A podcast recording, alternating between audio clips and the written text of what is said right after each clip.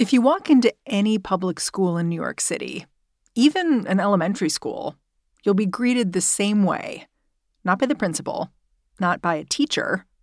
It's so funny, right? Because it's going to be a police officer. Anya Kamenetz is an education reporter. She lives in Brooklyn, just like me. I remember when I first sent my kids to school in New York City, I was kind of shocked that there was a police presence inside them and that the police presence was so evident, like the second you got in. And I sort of assumed it was a city thing.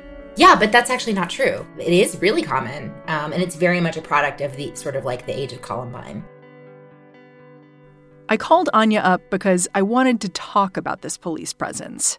Tens of thousands of schools now have what they call student resource officers, which is a nice way of saying police officers who work in schools. Many of them carry guns. And after every school shooting, the clamor for more of these officers gets louder.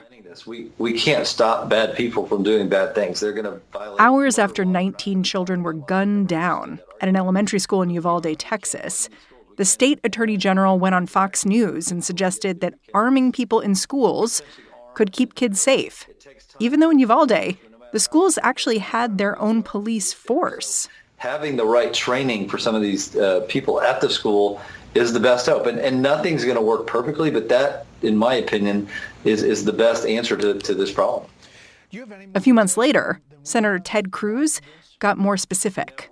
I think the number one thing that makes schools safer is having more armed police officers on campus to keep our students safe. Then, just last week, Texas mandated that every public school have an armed security officer. And this isn't something that's just happening in red states. The Department of Justice has invested tens of millions of dollars in training school resource officers all over the country. I hear politicians talk about school resource officers, and it sounds like they're using the language of, you know, good guys with a gun, you know, people to protect our kids. Is that how you'd talk about them? So I have to say, Mary, I have seen school resource officers be beloved members of school communities. I've even seen them drawn into programs that are proven to improve student performance, student sense of belonging. And so individual officers can be really, really beloved. As a group, their influence is very different we often see um, on the news where uh, you know you've seen school resource officers there have been viral videos of them handcuffing kindergarten students arresting little kids. You know an officer has a certain programming and they don't always have the training to be as sensitive or as um, responsive as we would ideally like someone to be when a child is having a, a problem. As you can probably tell anya is not without a point of view on all this as a mother, of course I want my child, you know, locked up and vacuum sealed and with, you know, behind many, you know, locked doors for their safety.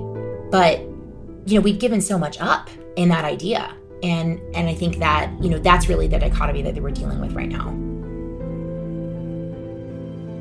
Today on the show, how having a cop at your kid's school became the norm, even though very few people think it's making anyone safer. I'm Mary Harris. You're listening to What Next? Stick around.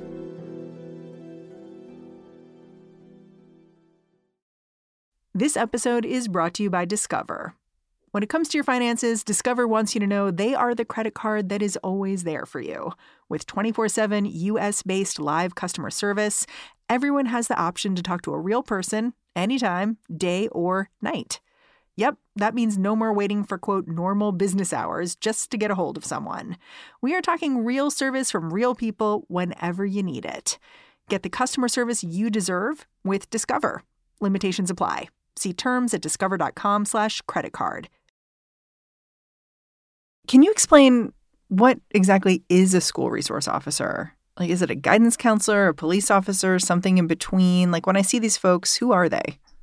Yeah. So school resource officers are armed sworn police officers. They go to academy. They are trained cops. And this is this is a duty that they can be on just like you can be a traffic cop. And I think it's important to understand that these programs began as a form of community policing and essentially as a PR initiative for police departments. They began in the 1950s, and the idea was send cops into the schools to strengthen ties between young people and police. Hmm. So interesting. It sounds like it started out as a way to soften police officers, but it's kind of evolved into a way to harden schools. That's exactly right. So, how did school resource officers pick up steam? When we started having mass shootings. So, you know, really starting with Columbine in 1999, the thought was, you know, if someone had been there, maybe we could have stopped this sooner. And so that's where federal funding started to come in and where the expansion of these school resource officers started to happen. And not only that, but there are some districts where they have their own police departments. So the entire police department is only working inside schools. That's how it was in Uvalde, right? That's right. And that was not a very big district or a very well funded district, but they had made this a priority. So, what's a school resource officer's day to day responsibilities? Well, it really varies. It varies depending on the size of the school. You know, they may be directing traffic in the parking lot. They may be stopping people when they come in in, in the morning. They may be called to the scene if there is a discipline situation where, you know, the the teachers or the educators feel like they need backup. And that last part is where we really get into some trouble because when there's disruptive behavior in schools and you have a cop coming on the scene, they don't necessarily have a bunch of tools in their toolbox as far as behavior or de-escalation they are a police officer so they come in and they do what police officers do which is you know subdue people um, maybe handcuff people and maybe even make an arrest. How does someone become a school resource officer? Is there training so the national association of school resource officers does offer training that's sort of their trade association for lack of a better term but the amount of training and the exact training that they receive really varies. And many school resource officers say that their training is specifically lacking in dealing with kids in trauma or kids who have special needs. And so many, many times they're going to be called to a scene where a child is having essentially a meltdown um, or is, you know, acting violently because they have a mental health diagnosis or they have a special a special need. And the police officer in that room doesn't necessarily always know what to do. How much money is the U.S. spending on school resource officers at this point? Like, I, I think I've seen that the U.S. Department of Justice has funded school resource officers to the tune of tens of millions of dollars, which is a lot. I mean, it's not it's not a lot in terms of the U.S. government, but it's it is a lot. Yeah. So after Parkland, the Stop School Violence Act included $85.3 million in grants. That included supporting first responders, bolstering school security, but also funding these school resource officer programs. Huh. It's interesting to me, especially to look at what happened in Texas this year, where you have a really good example of where school resource officers or a school police force didn't do what many people would call a good job. They, they did not intervene when there was a school shooting. And yet, when it was talked about at the State House, what do we do here? The answer was let's have more armed people in schools. Can you explain what the rationale is there? Like how that logic is working? So, first of all, I mean, it's important to know that in the case of Uvalde, the community really was split, right? So, you know, people were placed on leave, people were fired people were horrified by the way that the police conducted themselves um, during that massacre. But again, you know, thinking about the threat of a school shooting, which, you know, let's be clear, is really, really, really rare, right? School shootings almost never happen, but they're so horrifying. They take over the imagination. And so I think the only thing that we default to, because we ha- don't have a gun control conversation in this country. We don't say, well, we could prevent school shootings by preventing the presence of automatic weapons in our country. And if that is completely off the table because of the politicization of it, you default to, well, we could protect our kids if we had more guns. I noticed this 2018 Washington Post analysis of 200 incidents of gun violence on campus that found only two times when a school resource officer successfully intervened in a shooting. Is there anything to make of that? Or are the numbers so small that it's hard to say anything at all? Well, I think it's hard to say anything definitive. I will say that I asked Mo Canady um, a few years ago when I interviewed him. He's the the representative of the National Association of School Resource Officers, and he said there are other examples that didn't necessarily make it into that analysis um, because they didn't get elevated to a level where a reporter would even know they happened. Well, it was so funny because the example that he gave me was one where two people died so uh, a boy brought a gun to school and fired on his girlfriend and then was fired on by a police officer. And I said, hmm. Well, that sounds like a terrible thing that happened. And he was like, Yes, but if the cop hadn't been there, he could have killed many more people. So you really find yourself in the position of having to kind of prove a negative or say, Well, we don't know what would have happened had this guy not been there.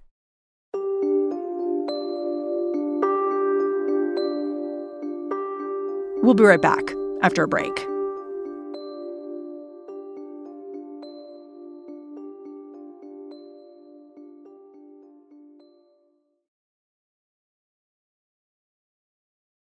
I want to talk about one incident in particular that illustrates how bad things can happen, even with a school resource officer present. I'm thinking about the shooting at Marjory Stoneman Douglas High School back in 2018. 17 people died that day, and there was this school resource officer on duty. His name was Scot Peterson. Can you tell the story of what happened that day from his perspective? So he did not enter the building while shots were being fired. He was armed with a handgun. He was not wearing a bulletproof vest. And, you know, what the prosecutors say, because he's on trial for this, is that he didn't follow his own training, which was basically as a school resource officer, you're supposed to run in the direction of shots being fired. Instead, he he did not do that. He stayed out of harm's way essentially while the shooting went on. Yeah. And in his defense, because as you said, he's he's on trial for this right now he basically says, you know, Marjory Stoneman Douglas, there are multiple buildings in the campus. So he hears what he thinks is firecrackers. Then he takes a golf cart to the place where the noises are coming from. And then it seems unclear to him exactly where they're coming from. So the question is, what do I do? Where do I run towards? And he clearly didn't run towards anything, but he's saying it was a little unclear what the appropriate action was. Is that fair? I would have been confused. I mean, I'm sure it was terrifying. I think people take issue with the fact that he didn't run in any direction. Scot Peterson's trial is legally complicated. He's been charged with seven counts of felony child neglect for his alleged failure to do his duty, protecting Parkland students. To convict him, prosecutors are going to need to prove that Peterson was acting as a caregiver in his capacity as a school resource officer. It's an uphill battle, legally speaking. Even if he is found guilty, Scot Peterson's story is just one very dramatic example of how a school resource officer can fall down on the job. There are also everyday examples that show how having a police officer who works alongside teachers shifts the whole school dynamic. A 2011 study found that as schools increase their use of police, they record more crimes involving weapons and drugs. So if a kid has pot in a locker, right, is that going to be dealt with privately by the principal's office or is that going to be a mark on someone's record forever? More non serious violent crimes get reported to law enforcement when cops are in the schools. In the fall of 2019, one officer in Orlando arrested two six year olds on the same day, put a six year old girl in handcuffs who had kicked someone at the school. There are dozens of documented incidents where a resource officer used tasers, pepper sprays, or injured or otherwise used force on a student. Anya wanted to be sure to point out one more thing that there's good evidence that not everyone is treated equally by their school resource officers. There is research that has shown that in majority Black and Brown schools, school resource officers see their jobs as protecting people from the students. So, in other words, the students are seen as the danger or the potential perpetrator, whereas in majority white schools, school resource officers are more likely to see their jobs as protecting the students from other people. So, the same kinds of patterns and inequalities that we see in policing in our communities is oftentimes repeated inside the school and even in how we see the role of those officers. So here's what I'm getting from this conversation. Conservative politicians are are going all in on school resource officers, even though there are high profile cases in which these officers failed to prevent school shootings. And in addition, there's this evidence that school resource officers may increase the likelihood of kids getting into trouble in school, probably not for very good reasons. So, is someone offering up alternatives here? Different suggestions for how we deal with keeping kids safe while they're learning? There's a lot of evidence based ways to reduce violence in school. The FBI and the Secret Service have both done their own research to lower the prevalence of violence in schools, including shootings. And their conclusions are almost nothing about cops, nothing about more guns, nothing about even physical security measures. What they're concerned with is the culture inside a school and the way that schools respond to threats. So, what they think is really important is that there is trust. Because most of the time, when there's a student who commits violence in school, there are other students that know about it. But they need to believe that there is a adult in the school that they can tell what's happening that will believe them and listen to them. And so what ends up being the most effective to reduce violence in schools and to prevent these kinds of incidents is not what you do in those split seconds when someone walks in armed, but what does it feel like in that school day to day? What are the relationships like between teachers and students? and do they have the teachers have the training to understand what to do and how to respond when there's a credible report of violence that's what the secret service says is most likely to prevent school shootings it really does feel like this all kind of comes down to a question of how you define safety is safety locking things down or opening things up how do we all get to a better place of, of agreeing on that I wish I knew. I think that we've we've accepted a very high level of sort of almost militarization in our public schools and every parent who's had a kid who's done a lockdown drill knows what I'm talking about when we say, "Really? This is how we're going to respond? We're going to make our kids think like they're in the military or, you know, they're they're being mobilized for a threat rather than try to actually reduce that threat." That's the response.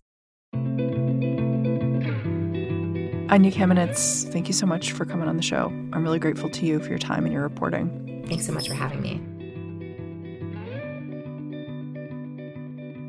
Anya Kamenetz is a reporter covering education and the author of The Stolen Year How COVID Changed Children's Lives and Where We Go Now. And that's the show. What Next is produced by Paige Osburn, Elena Schwartz, Rob Gunther, Madeline Ducharme, and Anna Phillips.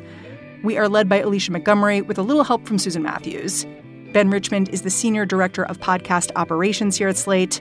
And I'm Mary Harris. You can go check me out on Twitter, say hello. I'm at Mary's desk. Thanks for listening. Catch you tomorrow.